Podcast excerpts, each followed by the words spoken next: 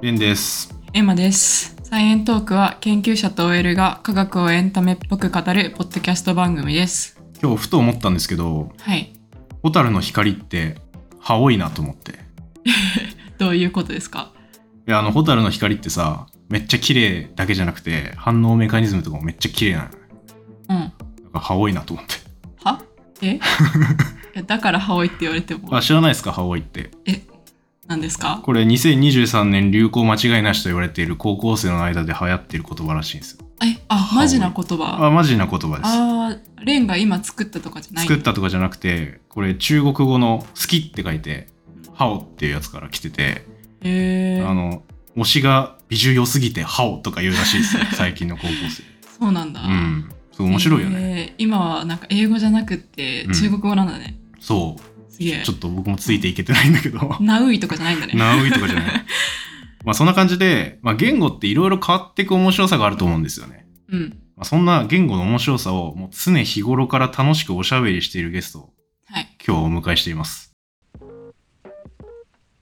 ということで今回のゲスト、ゆる言語学ラジオから水野大樹さんです。よろしくお願いします。よろしくお願いします。ビッグなビッグな。人が来ました。はい。お邪魔しまじゃあす。最初にちょっと自己紹介お願いしてもいいですか？はい、えっ、と、ゆる言語学ラジオというポッドキャスト番組で、えっ、と、メインスピーカーを務めております、水野と申します。えっ、と、言語が好きっていうか、言語のことを常日頃から喋ってるっていう風に、うんあの自己紹介していただいた、あの、他己紹介していただいたと思うんですけど、えー学はないですが、えーやる気はあるのでよろしくお願いします。すごい謙虚な 挨拶ですけど謙。虚な。はい。言語オタクが喋っているみたいな挨拶されてますけど、いつも。まあ、オタクでしかないので、ちょっと専門知が使えるかわからないですけど、いや、だいぶ深いことを喋ってる気しますけどね。ゆる言語学ラジオ。いや、あれはね、浅瀬ですね、全然。浅瀬ですか？浅瀬ですね。専門用語とか全然導入してないので。あの、今回、あの、コラボレーションさせていただくってなったのも、まあ、たまたまちょっとツイッターで僕が言語沼のゆる言語学ラジオの本が出たタイミングでツイートして、まあちょっと絡みがあってというか、うん。その縁で今回来ていただいたんですけど、あの、サイエントークでも、まあちょこちょこゆる言語学ラジオでもこんなん言ってましたみたいな、言語会みたいなのを喋ったことがあって、で、僕は、あの回は絶対ゆる言語学ラジオのお二人にだけは聞かれたくなかったんです。でも僕はす見つけてあ言語の話してると思ってすぐ聞きましたさすが、そう、それを聞いた時に僕はもう終わったと思って。いプロに聞かれるやん、みたいな。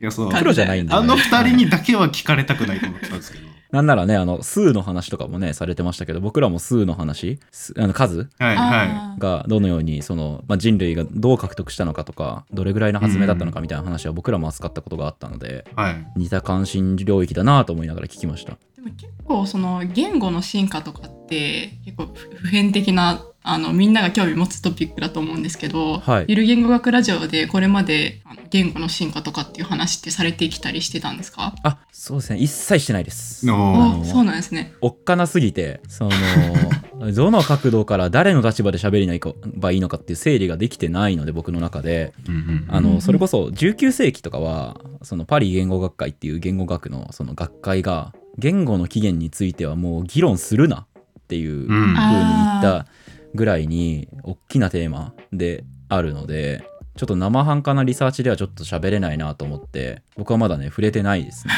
いや、そうですよね。それをレンさんが生半可にやってしまった僕が、あの、エベレットの本を見つけて、言語の起源って書いてて、お言語の起源だと思って それを元にはおしゃべりしましたけど。そう僕も聞いて参考文献見る前に聞いてエベレットかなこれはって思ったらやっぱりエベレットでおそうだからーいや、そうなんですよね。あの、多分、エベレットの立場から見たみたいな感じの。そうですね。彼は生成文法に批判的な、まあ、ちょっとごめんなさい。あの言語学の話少しだけしちゃいましたけどこう主流の立場に対して反発反対派の人なので彼なりの立場で書いた本だったと思うんですけど。うん。まあでも面白い本でしたよねあれは。いや、すごい面白かったです。で、まあ僕ももう浅瀬の浅瀬にしかいないんで、ずっと科学の歴史の流れとかを今やってるんですけど、サイエントークで。はい、言語を避けて通れなさすぎて、そうですよね。はい。なんとか言語の話しなきゃと思ってあれを絞り出したっていう感じだったんですけど、うんうんうんそれを聞かれてしまったっていうので僕はちょっとうーんと思ったんですけどこうやって来ていただけたんで僕はすごい嬉しいです。いや僕はあのそんななんですか今まで僕らも間違ったことをめちゃくちゃ言っちゃってるんで仮にじゃあ内容が間違ってたからといってそれでなんか嫌いになったりすることとかないですね全く。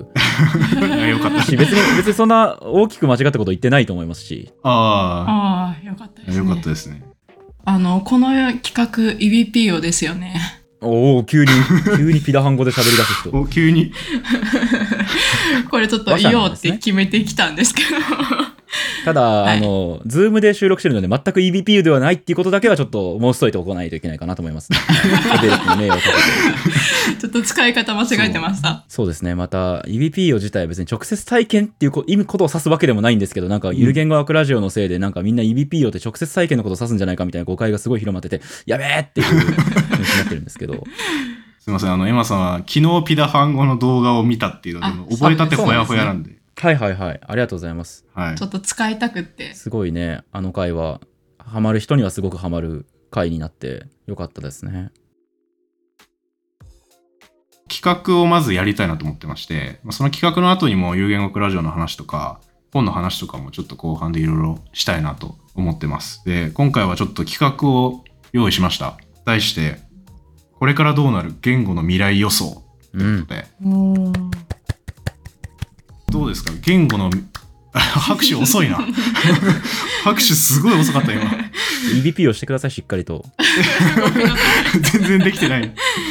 はい、このこの企画はですね、あの、3人がそれぞれ思い描く言語の未来の姿をちょっと緩く楽しく議論しようじゃないかっていううんうん。企画になってまして、今回それぞれ好き勝手な仮説を考えてきてます。未来の言語の話とか、あんましたことないですか？ないですね。だからそれもやっぱおっかないからできないが正しいですかね。うん。ただ、えっ、と、すでに収録した回で少しだけその話をしたので、今日そのネタをちょっと一個喋ってみようかなと思ってるものはあるんですけど、まあ、基本的にあんまりそういう話はしてないですかね。歴史の話はするんですけどね。うんうんうん。昔こうで今こうなってるって話とかはするんですけど、未来予想とかはあんまりしたことないですね。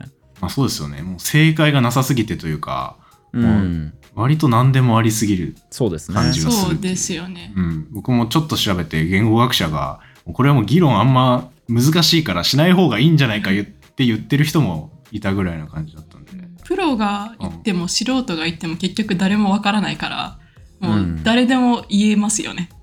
だから私たちみたいな人も今回語っていいですよね。うんうん。っていうことにしましょうっていう回ですね今回は 言語はね、言語学者のものではないですからね。みんなのものなので別に、それは大丈夫なんじゃないですかね。まあなんで最初に言っておくとだから今回はすごい自由気ままな言語トークなんで厳密な交渉は行いませんうん。ありがとうございます。行いませんよかった。はいあの諸説あるっていうのをご了承の上お聞きくださいっていうのをちょっと最初に言っておきますはい。これ順番なんですけど素人から順に。素人順でいいですか？多分私が一番素人なんですよ。了解です。全然、てか多分僕先喋ると喋りづらくなっちゃう気がするのでお任せします。はい。水野さん喋って、ああ、これだってなったら僕ら喋るのなくなっちゃうんで。そうです、そうです。喋れなくなるんで。ちょっと水野さんは僕らの説にもちょい、ちょこちょこツッコミを入れていただきながら、はい。わかりました。原稿オタクとして。はい、お願いします。じゃあ、最初エマさんからいきますか。はい。もう私はあの何にもそのサイエンスとかやらないんでエビデンスとかないんですけどあの本当に自分が思いついたものを言っていきたいと思います。予想ね。はい。あの未来の言語って考えた時に1万年後とかのもあると思うしまあ50年後100年後とかのもあるかなって思ったんですけどとりあえずあの近い方で考えてみました。うん。100年後ぐらいにこうなるかなぐらいの。うんうんで、まあ、100年後とか日本どうなってるかなって考えた時に、まあ、日本人の人口って減ってるなって思ったんですよね。うんうん。うん。うん。でやっぱりこれから労働力とか補充していくためにはあの移民を受け入れたりとかしなきゃいけない。補充って結構すごい言い方だけど、だいぶデリケートなところに踏み込んでいちょっときました。だ大丈夫か？なんかちょっと、そこはちょっとあの、配慮しながら喋る。あすいませんちょっと私本当に言語に対するデリカシーみたいなのがあんまりないタイプの人間なんですよね。であのそうなると、まあ、結構その外国人と日本人のコミュニケーションとかも活発になるんじゃないかなって思ってうんうん。今だったらなんか日本人が海外とかに行って、まあ、国際恋愛とか国際結婚とか国際的な友達作るみたいな人が、まあ、多いような気がするんですけどそれがもう今後は日本で当たり前に起きるようになるかなって思ってでなんか日本語の中に英語とか外国語が普通に入ってきそうだなって思うんです。うん、今ももう結構入ってるけど。もうハハワイを聞いてあ今回の私のトピックやって思っちゃいましたけどうん なのでなんかまあ今もそうなんですけどなんかこれからさらにもうミックスしてもうあのルー大芝みたいななりそうだなって思ってなんか結構その留学とかしてる人ってめちゃくちゃもう英語が日本語の中に入っちゃうとかあるじゃないですか。うんうん。エマさん結構留学生の友達とかいっぱいいるんですよね。へえ、はい、はい。そうそうそうだからなんか結構外国かぶれした日本人の友達とかもいますし 逆もいますしなんかうんそういう人たちって結構ミックス毒感じますけど大丈夫ですか？外国かぶれって。いろんなトゲ出てるけど、まあまあ。いろんなところにナイフを振りかざしてますけど大丈夫ですかね？すいませんあの愛情を込めてのあのうん意味です。はい、裏返しですねそんなに悪く思ってない。はいはいうん まあだから例えば、いやなんか清水寺テンプルめっちゃクラウディットやわみたいな。うんうんうん。全然言わない。入ってこないの？といかやでもあるんじゃないかなそれは。そうですよね、ありそうですよね。僕はそう思いますね。おおほらほら。たあちょっとじゃあ足してみてもいいですか？ー。おおーいいですよ。はい聞きたい。えっと例えばなんですけどそのハオイとかタピルとかうんこの手のものって結局でも日本語のルールからは外れてないんですよね。うん。日本語のルール？タピルとかにしても例えばその新しい動詞を動詞を作ろうと思った時にえっ、とまあそのルをつけてえっ、とラ行の、えー、と五段活用の動詞にするっていうルールは例えばその牛汁みたいな牛耳っていう言葉に対にえーとまあもともと牛耳を取るからだったものが牛汁になったと言われてますけど、まあ、こういう新しい動詞ができた時ってちゃんとラ行変革かあラ行五段活用になっていると思うんですね。うんうんうんでタピルもまあそれの枠は外れてはないですしハオイだってまあその普通の形容詞の活用から大きく外れてはいないというかまあむしろ収まってるので確かに確かに。要はこれって多分日本語のルールの中にただ新しい語を取り込んだに過ぎないうん。と思うんですよねだからその日本語のシステムが丸々変わるっていうほどの大きさの話ではないのでそうすると別に今まで受け入れてきた新しい語の作り方と何ら変わらないので全然その外国の方が入ってきてそういう言語をどんどんどんどん受け入れるっていうこと自体は加速はすれど減ることはなさそうかなっていうのは僕も思いますねうんうん。確かに増え、増えてきはしますよね、きっとどんどん。どんどん増えてきそう。日本語は比較的状況証拠的にはその比較的外来語を受け入れやすい特性がある言語によっては本当に外来語を全く受け入れないっていうぐらいの強い拒絶反応を示す言語もあるみたいなのでああ、そっか。それに比べれば日本語は比較的受け入れやすいと思うので、まあ、それはそのやっぱり一つにはそういう何でもさ最後に何とかするとか何とかいいってつければ形に日本語の形になるっていうのは大きいと思うんですけど日本語、英語とかもありますしね。日本語英語もありますねはい、うん。逆に英語がその日本語を輸入しようとして形容詞とか動詞とかにしようってなった時に確かになんか「る」みたいなのがないから難しいのかもしれないですね。そうなんですよね。その英語は形を見ただけではそれがどの品詞に属するのかってほとんどわからないんですけど日本語は〇〇いって聞けば形容詞だろうなとか〇〇るとかな〇〇くとかって言われたらなんか動詞っぽいなっていうことがわかるし逆にもそういう接字とかを最後につければ日本語っぽくなりやすいのでそういう意味でも多分受け入れやすさ受け入れにくさっていうのは関わってくるとは思いますね。結構カスタマイズしやすいのが日本語なのかもしれない。そうなんですよ。ね。面白い。以上ですか？説は。あじゃあ、ま、まあ、まだある。あの、まあ、それが、あの、説1ですね。あ、説1。はい。そして、あの、まあ、今のは基本的にその海外の人と積極的にコミュニケーションを取った結果起きることなんですけど、うんうん。まあ、はい。同時に外国人とあんまり話したくないみたいな人もいると思うんです。うんうん。であの一方で技術はどんどん進化してくるのでなんか同時通訳の AI とかロボットとかがうん。すごく発展してくるんじゃないかなって思ってて、うんうん。でそういうロボットとかが翻訳しやすいようになんか英語から日本語に訳したみたいな日本語になるがうん。増える。えっと、どんなの例えば？例えばあなたはそれをあなた自身に聞くだろうみたいなああ、はいはいはい。ぎこちない役ですね。ぎこちないとかゆる言語学ラジオは私に人間として成長する多くの機会を与えるとかはいはいはああなるほどねい無生物主語文ってことですよね確かにありそうそういうのが逆に増える。どうですか水野さん？一個思ったのは自然な文を吐き出すって英語レベルの結構そのメジャーな言語だったら話者が多い言語だったら今できちゃってるからあんまりそのぎこちない文を生成するというかぎこちない文になるってその少数言語とかだったらわかると思うんですけど英語だったらもう技術的にないんじゃないかなって気がしますけどね。もう合わせなくても別にできちゃうっていう。そうだってディープルに流し込んだらそこそこ自然な英文生成してくれるしそれこそチャット GPT に英訳させても結構普通にややこしい構文とかでも綺麗に取って訳してくれるんでうんうんうんうんうんいやそうっすよね同時通訳の質っていう意味では向上し続けるんじゃないかなって気がしますけどね。日本人の言語の変化よりはその通訳の質の方が改善するスピードは高そうですよね。うんうんううん。んうん。だいぶ逆行してる気がするなそのえ？説。時代に。なんか確かに。昭和の人が考えたぐらいの説なんじゃないそれ。確かに。AI がいくら進歩しようとも翻訳が自然になることなんてないって40年前ぐらいの人言ってましたよね。そうそうこんな小さなパソコンなんてできるわけないだろうって言ってるぐらいの時代の人はなんか言いそうだけどそういうのああ。翻訳同時なんて無理でしょみたいなそうでもだから逆に言えばやっぱそのえっ、とデータがないじゃあその文字を持たない言語の話者と喋るとかってなったら教師データがないってなったらやっぱりその同時翻訳できないかもしれないので文字を持たない言語の人と喋るときとかはぎこちない役とかになっちゃうことあるかもしれないですね。いやまあぎこちないかどうかもわからなさそうですけどそうああ確かにそうですね。私とかは文字を持たない言語が思いつかないので、うんうん。想像の域をうん超えてますよね。まあでもピダハン語とかも文字を持たないので。だからてかまあえっ、と言語のうち文字を持つものってかなり少数なのでううんそうっすよね。適当に言語言語の名前でダーツして適当に当たったものは大体文字持ってないと思ってもらってか差し支えないと思いますね。なんかサイエントークでもそういう話しましたよね。あ覚えてた。もう絶対忘れられてると思ってるけど覚えてたんだ。一話二話ぐらい。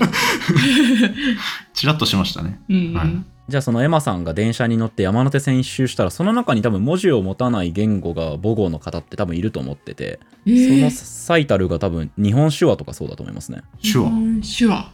はい。日本手話は日本語と違うし、文字持たないんじゃないかな多分。ん？ちょっと交渉怪しい。交渉怪しいですけど。手手話って言語の一個なんですか？なんか私のはい思ってた言語はなんかもうこう言葉があるものが言語かなって思ってたんですけど、はいはい。手話も言語の一つなんですか？そうですね。音声を持つかどうかってそんなに本質的ではなくて、別に言語、えっ、と、その手形、手の形とかでコミュニケーション取る手話も言語の一つですね。なんかいろいろ傍聴はあるんですけど、サイエントークっぽい文脈でいくと、手話を用いて会話するときと、音声言語を使って会話するときって神経基盤ってあんまり変わらないみたいなんですよ。脳の使ってる箇所ってそんなに変わってないし、えっ、と、手話も、まあ、これちょっと言い方デリケートで複雑、あの、ややこしいんですけど、まあ、ざっくり言えば、自然言語、音声言語ほどの文法的な複雑さはあるんですよ。うー。んなんか全然別言語っていう感じなんだ。そう、一般的にその手話って言われると、ジェスチャーでしょとか、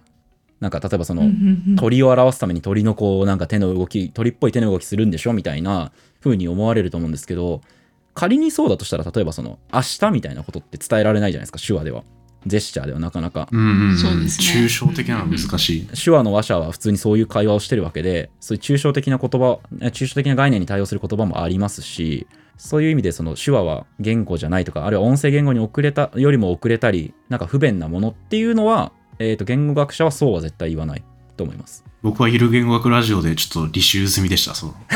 手話の。そうです知らなかった。そう手話の話を手話は言語の一種だっていう話を熱くされてる回があって。うんうんうん。へーって感じだったけど。え日本語の手話って結構日本語と違うんですか、その文法のルールとか。あの文法は全く違います。うんらしいよ。えっと、これも難しいんですけど日本手話と日本語対応手話っていうのがあって日本語対応手話っていうのは例えばその日本語を母語で、えー母語が日本語だったんだけど途中で難聴になった方とかがその日本語の単語をそのまま手話に当てはめてつまり例えば象は鼻が長いって言おうと思ったら象とは和と鼻とがと長いっていう語をこう連ねていくようなイメージのもの。でその手話のこと知らない人の一般的な感覚って手話ってそういうもんでしょっていうことだと思うんですけどそうそう思ってました。日本手話っていうのは日本語と全然違う文法だったり語彙体系を持っていて例えば日本手話を母語として生まれて日本手話しか喋れない方はそれこそ行政文書も多分読めないんですよ。文法が全然違うので。だから逆にそういう方向けに例えばその基本的なアナウンスみたいなものとかをえっと、伝えるような日本分かりやすい日本語を書こうっていうような活動されてる方とかもいたりして。うーん。ちょっと話がごちゃつきましたけど日本手話と日本語は全然違っていてある意味その日本手話を母語として生まれた方っていうのはあの外国語を母語として生まれて日本に来た方と言語的にはあまり変わりがないって言えると思います。あーでもなんかいやでも推測ですけど多分その日本語もともと知ってる人が対応させて喋る喋るというか表現する手話とゼロからやってる人の脳の使い方全然違う気がしますよね。とかなんか手話だったら、うん。今私たちが喋ってる日本語でなんかこう同じ順番だったら言いにくいみたいなこう表しにくいみたいなありそうじゃない？うんありそうありそう。違う文法の方が手の動き対応しやすいから文法変わっちゃうみたいな、うん。ありそうですよね。そうですねなんかそこまでは多分明らかになってないんですけどまあでも少なくともそのだから自然言語が生まれるってなった時って選択肢は無限にあるどういう文法にするとかどういう語彙を持つとかってある程度うん選択肢はいっぱいあるので日本語とたまたま一緒になる確率って低いよねって言ってるのと同じだと思いますね。日本手話がうん。母語の人はでまあ多分日本に住んでたら日本語も読まなきゃいけないからバイリンガルみたいな感じなんですかね、じゃあ。そうだからそこが結構問題があるところでそういう教育を受けるんですけれどもやっぱりまあゆ使わないじゃないですかそのじゃあ日本語は母語だけどえっ、とまあ英語だとちょっと使う機会が目に触れる機会がいっぱいあるんでじゃあうん分かんないけど、例えばじゃあリンガラ語を習得するっていうリンガラ語で行政文章出すんで次からリンガラ語覚えておいてくださいねって言われてもきついじゃないですか覚えられないじゃないですかうんうん喋らないんだからそれをもうリンガラ語っていう単語を明日忘れてますね。そうですよね。あと、リンガラ語多分文字ないから、今例として間違えたなっていう感じがするんですけど、全然わからない。まあちょっとじゃあフィンランド語とか何でもいいんですけど、はい。でもそそ要はその手話を母語として日本語を習得してない方っていうのは、それぐらいうん。ハンデを負っていて、うん。例えばじゃあ、その、ここ避難地域なので、ぼちぼち移住してくださいっていう紙をポストに入れられても分かんないこととかがあるんですよね。ああ、そっか。それ結構問題ありますね。大変だ生活そうだからこれはその言語政策って言われるような多分ジャンルに含まれると思うんですけどそういう方うんが等しく情報を取れるようにするのって多分その今の社会では大事なことなんですけどそれってあんまりまだ行き届いていないし、まあ、それこそ今のお二人のようにほとんどの人はそれを知らないのでうん。日本語日本にいたら日本語を母語とするはずでしょうっていう、まあ、感覚がある本当そのよく言われるのが日本って単一言語の国だよねっていうふうに言われますけど実際そうではないまあもちろんアイヌ語もあるしまあ実はいっぱいあるの。そうそうそういっぱいってほどではないにしても手話にも実はだからあの離島の手話みたいなのもあったりするらしくってへこえ。の離島だけで話されてる手話みたいなものとかもあるみたいでそういうバリエーションがあるから、それをこう標準語として日本語を標準語として確立化しちゃうとそういう方がこぼれ落ちてしまうんですよね。何の話？だこれ関係ある話か？全然関係ない話。いやでも最終的にそういうのも含めてちゃんと認識されてる未来が来るかもしれないっていう話ですよね。あれ何の話？いや無理やりまとめようとしたんだけど。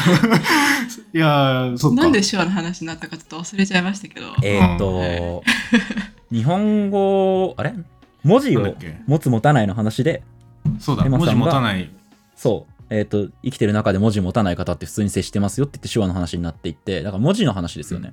でその前から AI がもっと進化してみたいな話もしたかあらあそうだ、だから教師データの話ですね、多分。教師データの文字があるないわあうん機械翻訳の精度を上げるっていう話だと思う、多分。あ、すみません、ちょっと脱線させて。エマさんの説どっか行っちゃいましたけど いえいえ。まあまあでもそういうのがちゃんと理解が深まるみたいなのが近い未来だったらいいですよねうん。なんかもっとぶっ飛んだ説持ってくるかなと思ったら結構そう。うんちょっと大喜利っぽくなるのかなって思ってたら全然そうじゃなかったですね。うん なかったいやあなたのことなんですけど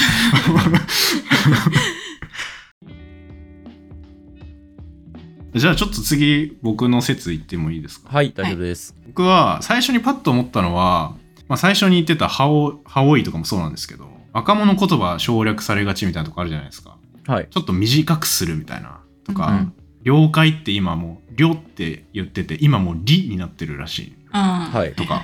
すごいどんどん短くしたがるのかなと思ってて、もう若者は多分もう今の未来を表してると僕は思ってるんで、うんうん。どんどん未来の言語を作ってんじゃないかなと。おはようございますも、おざすになって、うざすになって、うすになるわけじゃない。どんどん短くなってるみたいな、フランクな言葉が。って思ったんですよね。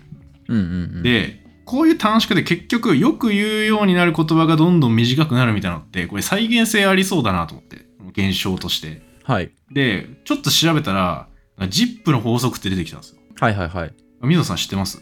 なんだっけ？えっと、あれですよね。別名、ジフの法則。えっとね、ジップの法あ、そうです、そう則はで、す。なんか、語が現れる確率かなんか、なんか話、確率的な話だったような気がするんだけど、でもちょっと忘れちゃいました。何でしたっけ？あ、そうですよ、もう。さすがですね。あの、これ、言葉が出てくる頻度かける順位がほぼ一定になるっていう。あ、説らしくて。はいはい。ちょっとわかりにくいんですけど、例えば1位、頻度1位の単語が100回出てきますとしたら、2位のやつは50回ぐらい出てくる。うんで3位のやつは33回ぐらい出てくる。みたいな割合で、その順位高いものは結構、ものすごい頻度で出てくるみたいな、そういう法則があるらしいんですよね、言語。まあ、これ言語だけじゃなくていろんな音楽の音符の使用頻度とか、細胞内の遺伝子の発現の頻度とか、頻度でいろいろ言われてるらしくて、こういうの。単語の長さと頻度が反比例するっていうことですかね。いや、長さじゃなくて、まあ、これはもう出てくる、今は頻度だけの話で、そうで、同じジップさんが、その長さにも同じことを言ってて、使用頻度が高いと、長さも反比例するっていう、短くなるってことですね。短くなるっていうあうん。のを言ってて、まあ、日本語だと、まあ、はとかがとか、助詞みたいなやつが順位としてはすごい上で、まあそれって、すごい使用頻度が高くて短いですよね、みたいな例としてある。まあ、助詞とかめっちゃ長かったら、喋るの大変になるからとかだと思うんですけど、はい。そう。これすごいあるなと思ってて、だから今流行ってる言葉も、例えばもうオンライン面接とかも音面とか言い出すんじゃないかなとか、うんうん。リモートワークもリモルとか言い出すんじゃないかなとか勝手に思っていそうそうそうそうそう。っていうのが結構未来にどんどんどんどん行くと、もう初対面の人に会ったら、はよ？とかになると思うんですよ。はよ？うん。はよ。はよとは？はじめまして、よろしくお願いします。みたいな。ちょっと失礼じゃない？なんか。でもちょっと失礼かもしれない若者言葉。すぎて。それぐらい、もう1万年ぐらいしたら、もうどんどんよく使われる挨拶とかって、なんか一文字ぐらいに収束していくんじゃないかなみたいな。っていう説。どうですか？略称、略数っていうのは確かにおっしゃる通りで、えっ、と、僕がちょっと事例を知ってるのって、本当例えば江戸時代のものとかだったら、なんか過去にゆる言語学ラジオのツイッターでつぶやいたら、すごく拡散されたんですけど、はい。お茶漬けを食べることを茶ずるっていう動詞があったみたいで、茶ずる？結構今風な感じがするな。発想が完全にタピると一緒なんですよね。そのうーん。食べ物の名前を短くして、かつるをつけて動詞にする。しかもその意味はそれを食べること、飲むことっていう。だから、江戸時代の人も今のタピるっていう若者と同じような造語法をもうすでにやっていたし、うん。あとですね、うん1997年には、パっていう言葉が一般的に使われていたみたいで、パ？パ。パ、え、なんだパ？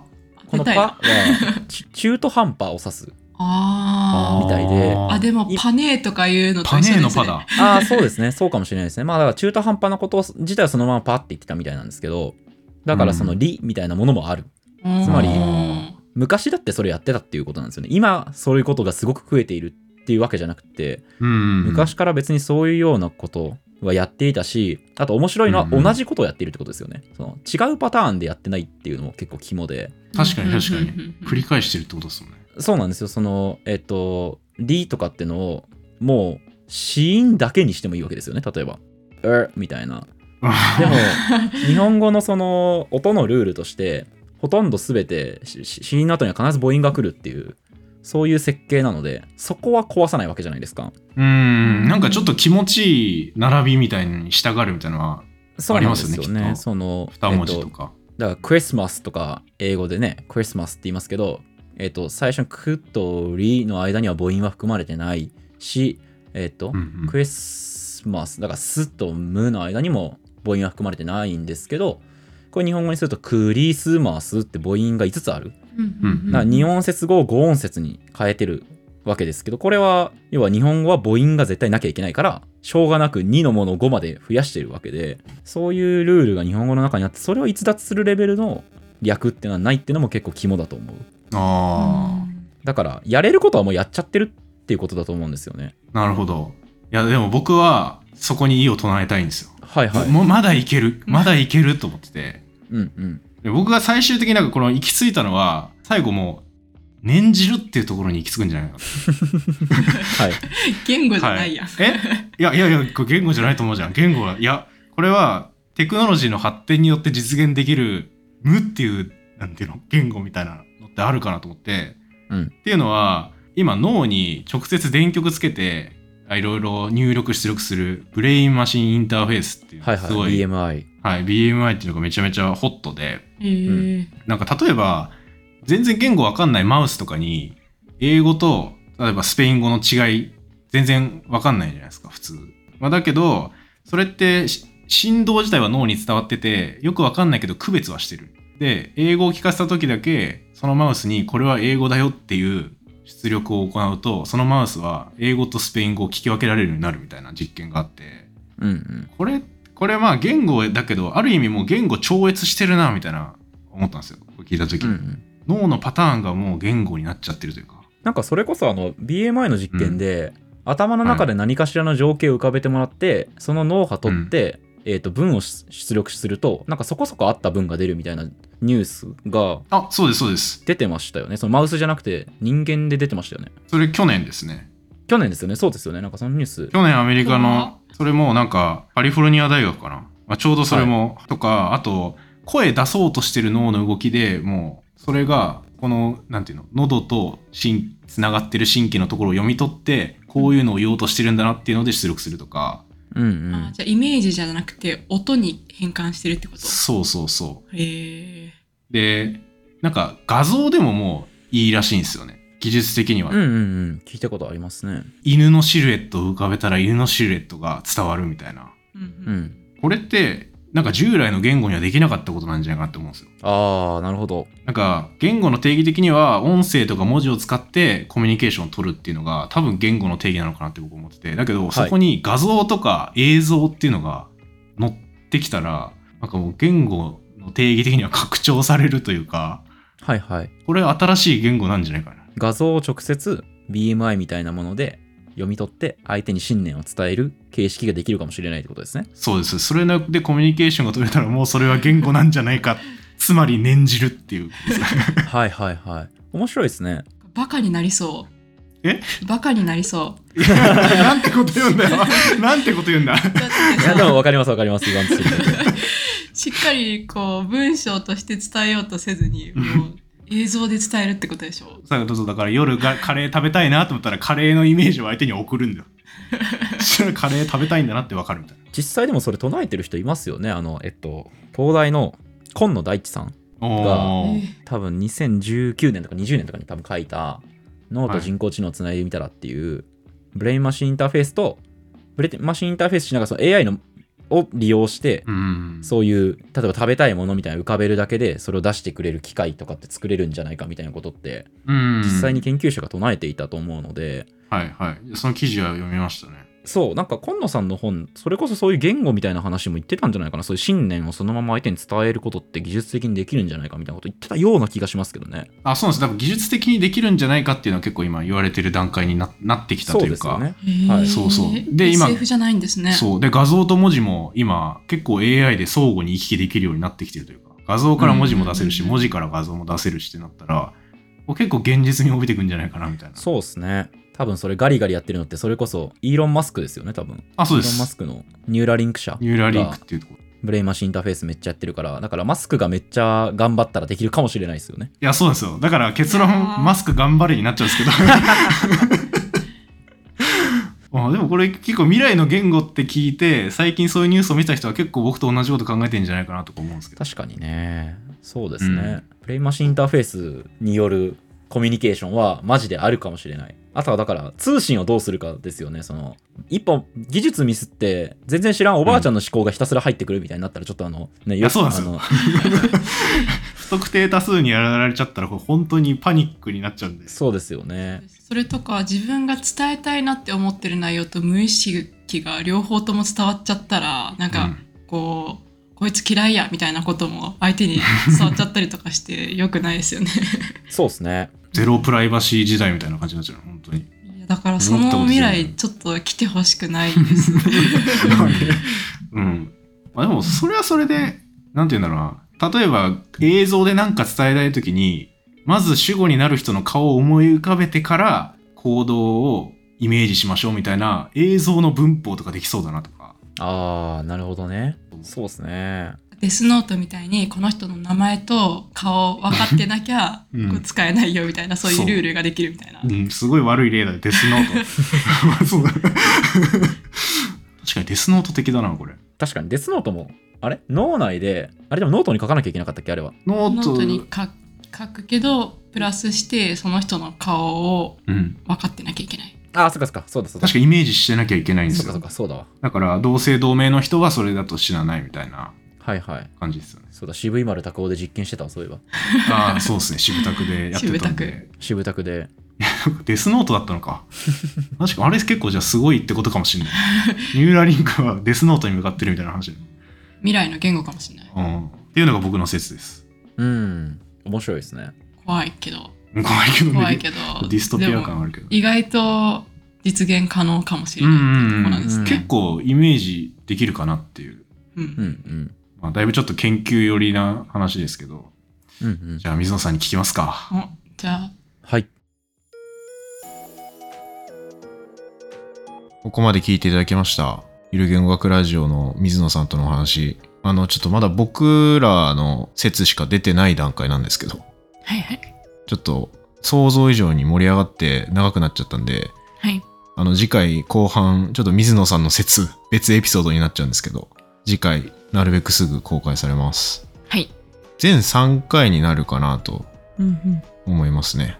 あの、もし、ゆる言語学ラジオのリスナーさんが聞きに来てくれてたら、うん。ぜひフォローとかしてもらえると嬉しいです。はい。ぜひぜひ、他の回も聞いてみていただければと思います。そうですね。タイトルバーって見てみて、うん。なんか気になる感じのタイトルだったらそこから聞いてもらえると。うんうん。まあ、最近のエピソードの方がおすすめですかね。そうですね。すっごい昔よりかは。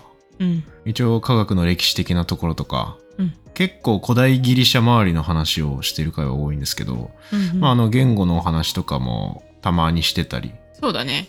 言語の進化の話したから、もしかしたらゆる言語リスナーの方は、うん、そっちが興味あるかもしれないね。そうだね。まあうんちょっと話題にも出たけど、ちらっとねそうだうん。まあ、もし気になった方がいたらぜひ聞いてみてください。お願いします。というわけで、引き続き2パート目も未来の言語話、よろしくお願いします。よろしくお願いします。ありがとうございました。ありがとうございました。